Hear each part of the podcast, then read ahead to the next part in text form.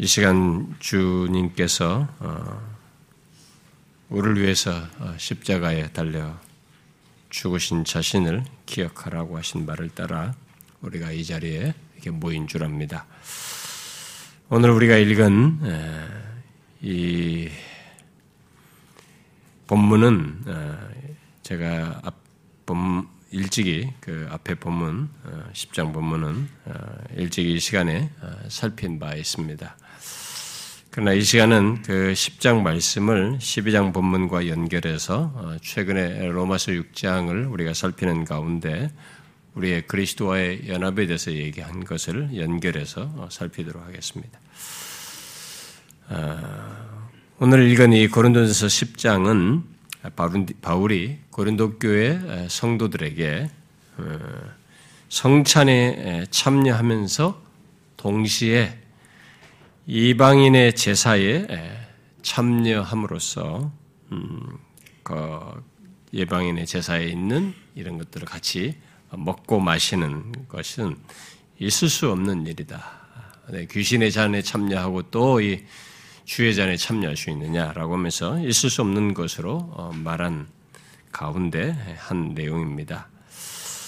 그 16절 하반절에서 바울은 예수 믿는 우리들이 주의 성찬에 참여하여 떼는 떡은 그리스도의 몸에 참여하는 것이라고 말을 하고 이어서 17절에서 떡을 받는 우리들은 한 몸이다 라고 이렇게 말하고 있습니다. 우리가 떼는 떡은 그리스도의 몸에 참여함이 아니냐. 떡이 하나요. 많은 우리가 한 몸이니 이는 우리가 다 한 떡에 참여함이라. 떡과 관련해서 말하는 이 내용이 예, 강조하는 것은 예수 그리스도를 믿어 성찬에 참여하는 자, 바로 한 떡을 한 떡에서 어, 떼어낸 떡을 받는 자들은 모두 그리스도의 몸에 참여하는 자다라고 말을 하고 있습니다. 자, 기억하시나요? 이전에 제가 설명도 했었는데 일단은 가장 쉽게 그리스도의 몸에 참여하는 것은 무엇이라고 했습니까? 음, 이 떡을 받음으로써 그리스도의 몸에 참여하는 것은 무엇을 말한다고 했어요? 아, 그리스도의 몸에 참여한다는 것은 예, 앞에 잔을 통해서 그리스도의 피에 참여하는 것과 똑같이 여기 참여가 친교, 교제, 뭐 그런 문자적인 뜻이잖아요. 그러니까 그리스도와의 친교 교제, 곧 그리스도와의 교제 안에서 연합한다는 것이고, 그래서 그리스도의 피와 상한 몸의 은혜를 입는다는 그런 뜻이죠. 아, 그런데 아, 여기 12장 본문은 이런 그 지속적인 이 성찬을 참여해서 갖게 되는 이런 지속적인 교제 속에서 은혜를 덧입는 것, 본문으로 말하면 그리스도의 몸과 피에 참여하는 것이 가능한 것은 한 성령으로 그리스도와 연합하여 한 몸이 되었기 때문이다. 라고 말을 하고 있습니다. 똑같이 두 본문 다 한 몸을 얘기하고 있습니다. 12장은 근원적이고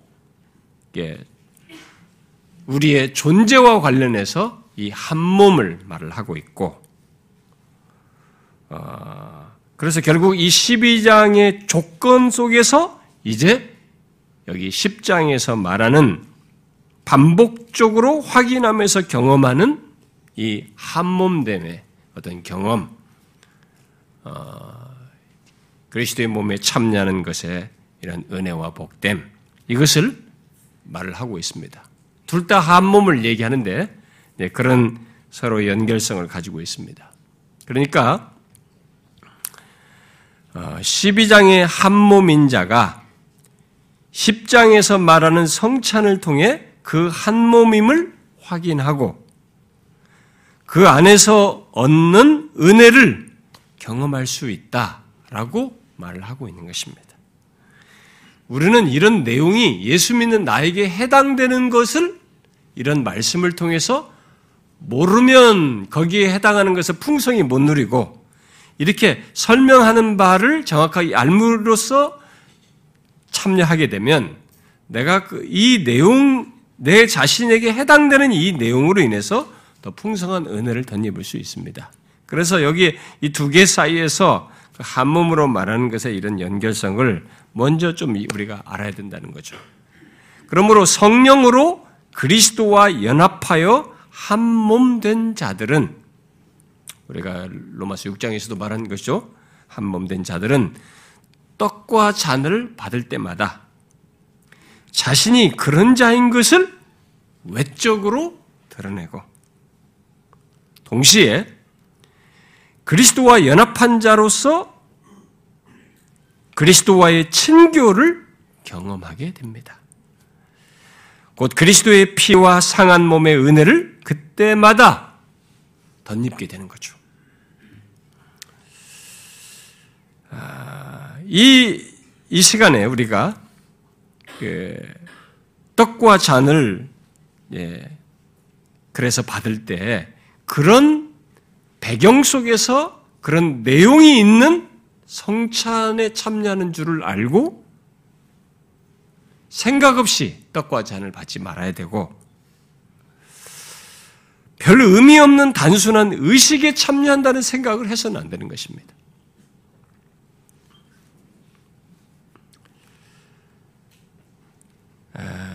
아니에요. 이 시간에 우리들이 받는 떡과 잔은 오늘 본문이 시사하는 바대로 우리가 그리스도와 연합한 자요.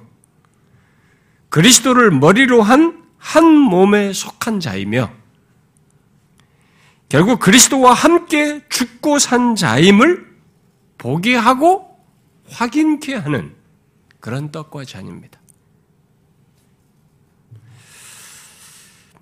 그러므로 그것을 믿음으로 보며 확인하셔야 됩니다.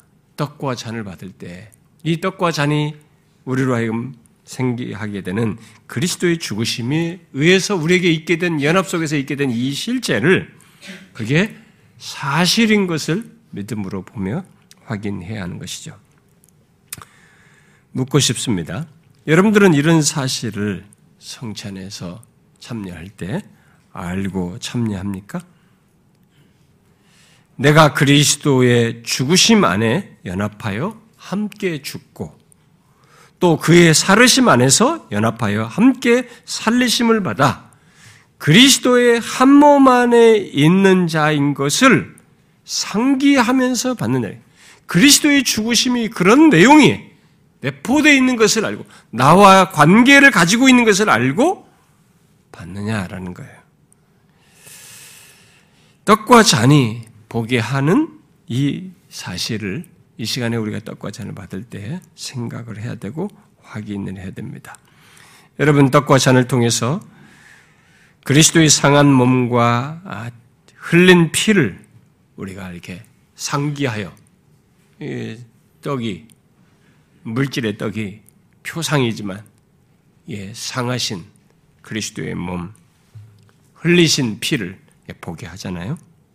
그것을 보되 그 안에 그렇게 상하고 찢기고 흘린 그리스도 바로 그분과 우리와의 연합을 보셔야 하고 이 떡과 잔이 우리가 그렇게 상하고 흘리시 피 흘리신 그리스도와 그의 죽음과 살리심 안에 연합되어 있다는 것을 떡과 잔을 받을 때 보셔야 한다는 것입니다. 이것은 로마서 6장에서도 말했다시피 객관적으로 있게 된 사실이에요. 예수 믿는 사람이면 누구에게나 있는 사실입니다. 그 사실을 이 성찬 떡과 잔을 받는 때도 우리에게 다시 있는 사실인 것을 상기하여 확인함으로써 떡과 잔을 받을 때 상한 몸과 흘린 피의 은혜를 덧입는 이 부가적인 일이 우리 가운데 이 시간에 있게 되기 때문에 그것을 알고 참여해야 되는 것입니다. 예수 믿는 우리는 그리스도의 죽으심과 살아나심에 함께 연합된 자들입니다. 이건 어마어마한 일이 그리스도와 우리 사이의 연합 속에서 일어나게 된 것입니다. 그러므로 죄에 대하여 죽은 우리를 이 시간 떡과 잔을 받으면서 확인해야 되는 것입니다. 우리는 예수 믿는 우리는 그리스도와 함께 연합하여 죽고 삶으로써 죄에 대하여 죽은 자들이다라고 하는 것을 보셔야 하는 것입니다. 그래서 죄가 그리스도와 연합하여 죽은 우리에 대하여 어떻게 하지 못한다는 것을 믿음으로 명확히 봐야 하는 것입니다. 우리의 죄는 그리스도에게 옮긴 바 되어서 우리의 죄를 대신 지시고 그가 죽으심으로써 우리의 죄에 대하여 우리 또한 죽게 된 그와 연합 속에서 이런 일이 있게 되어서 그런 일이 우리에게 똑같이 있게 된 것입니다. 그래서 우리는 로마서 6장 2절 말씀대로 죄에 대하여 죽은 우리들이에요. 죄가 우리에게 어떻게 하지를 못합니다. 왜냐하면 우리 죄가 이미 그렇게 그리스도의 죽으심 안에서 다루어졌고 처리가 되었기 때문에 죄가 우리를 어떻게 하지를 못합니다. 하나님의 아들 예수 그리스도께서 나의 죄를 지시고 대신 죽으실 때나 또한 죄에 대하여 죽었고 결국 내 죄가 요구하는 형벌에 대해서도 죽었기 때문에 죄가 우리를 운명을 바꾸질 않습니다. 예수와 연합하여서 죽고 산 자가 아닌 사람에게는 죄가 그들의 주인이요, 죄가 요구하는 모든 것을 당사자가 받아야 하지만 우리는 예수와 연합하여 죽고 삶으로써 죄에 대하여 죽었고 죄가 요구하는 결국 내 죄가 요구하는 형벌에 대해서도 결국 죽었습니다. 그래서 우리가 장차 내 죄에 대한 싹스로서 받는 형벌을 죄의 형벌을 받지 않습니다. 그런 놀라운 일이 그리스도와 연합한 우리에게 있게 된 것이죠. 그와 함께 죽고 삶으로써 우리에게 실제가 된 것입니다. 여러분들은 이 사실을 추상적으로 여기십니까? 이미 제가 로마서 6장을 설명하면서 충분히 설명했습니다. 이건 내가 느끼는 문제가 아니에요. 예수 믿는 자에게 그리스도와 연합하여 있게 된 사실입니다. 나는 몰랐습니다. 그런데 이미 예수를 믿는 나를 위하여 그런 일을 그리스도와 연합하여 일어났다고 실제 있게 있었다는 사실을 하나님께서 우리에게 계시된 말씀을 통해서 말해줌으로써 우리는 그 사실을 알게 된 것입니다. 그리스도와 연합한 우리는 지금 이 땅에 살지만 죄에 대하여 죽은 자로서 살고 있어서 죄가 우리의 운명을 뒤엎는 어떤 일이 발생되지 않는 조건에 있는 것입니다. 그게 다 어떻게 있게 되었습니까? 그리스도께서 우리의 죄를 지시고 결국 우리와 합하여 죽고 사시는 일이 있었기 때문에 이렇게 몸이 상하고 피를 흘려 죽으신 일이 있었기 때문에 가능한 것입니다. 이 시간 떡과 잔을 받을 때는 우리가 그것을 상기하는 거죠. 제가 이 성찬 때마다 그리스도의 죽으심을 기억하도록 하는 다양한 설명들을 계속하지만 그것을 설명을 하는 이유 중에 하나는 그런 내용이 실제로 이 떡과 잔을 받는 가운데서 믿음으로 보고 상기하고 확인하는 것이 있는 가운데서 받는 것과 그런 것이 없이 그냥 떡과 잔을 의식처럼 받는 것 사이는 큰 차이가 있기 때문에 그래요. 이 시간에 우리가 그걸 봐야 됩니다. 떡과 잔을 받을 때 내 죄를 지심으로써 나와 그리스도 사이 연합되어서 그가 죽으시는 가운데 이렇게 몸을 찢으시고 상하셨다라는 것. 피를 흘리셨다는 거예요. 그의 모든 일이 떡과 잔이 보게 하는 그 실체가 실제 나를 위해서 그리스도와 함께 있게 된 것이다. 라는 것을 보아야 하는 것이죠. 믿음으로 봐야 됩니다. 여러분은 자신이 그리스도와 합하여 주에 대하여 죽고 산 자인 것을 알고 있습니까?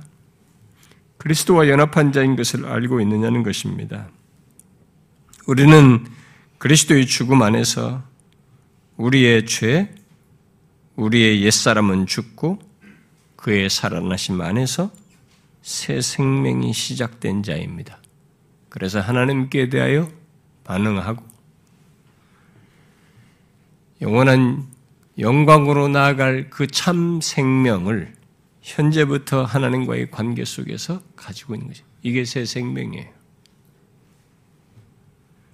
이 시간 떡과 잔을 받을 때 내가 그리스도와 연합하여서 내게 일어난 이 놀라운 일, 실제가 된 이 사실을 믿음으로 확인하셔야 되는 것입니다.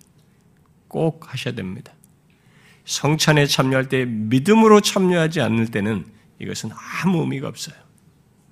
반드시 믿음으로 참여해야 됩니다. 근데 그 믿음이라는 것이 바로 이런 사실이에요. 그리스도와 나, 나와의 관계 속에서 나를 위하여 있게 된 이 사실을 믿음으로 이 떡과 잔이 보게 하는 그 실체가 실제 나와 그리스도와의 관계 속에서 일어난 사실이며 있는 사실인 것을 믿음으로서 받는 것입니다. 그런 믿음으로 받지 않을 때는 의식이에요. 단순 의식입니다. 이 시간에 상한 몸과 흘린 피의 은혜를 우리가 덧입지를 못하는 것입니다. 이 시간 찢긴 몸과 상한 흘린 피를 보게 하는 떡과 잔을 통해서 여러분들이 믿음으로 내가 그리스도와 연합된 자이다.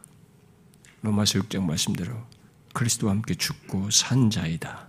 그래서 죄에 대하여 죽고 새 생명 가운데 있게 된 자이다. 라는 것을 보셔야 합니다. 상기하셔야 됩니다. 믿음으로 확신하셔야 되는 겁니다. 그런 시간이 되기 바랍니다. 기도합시다.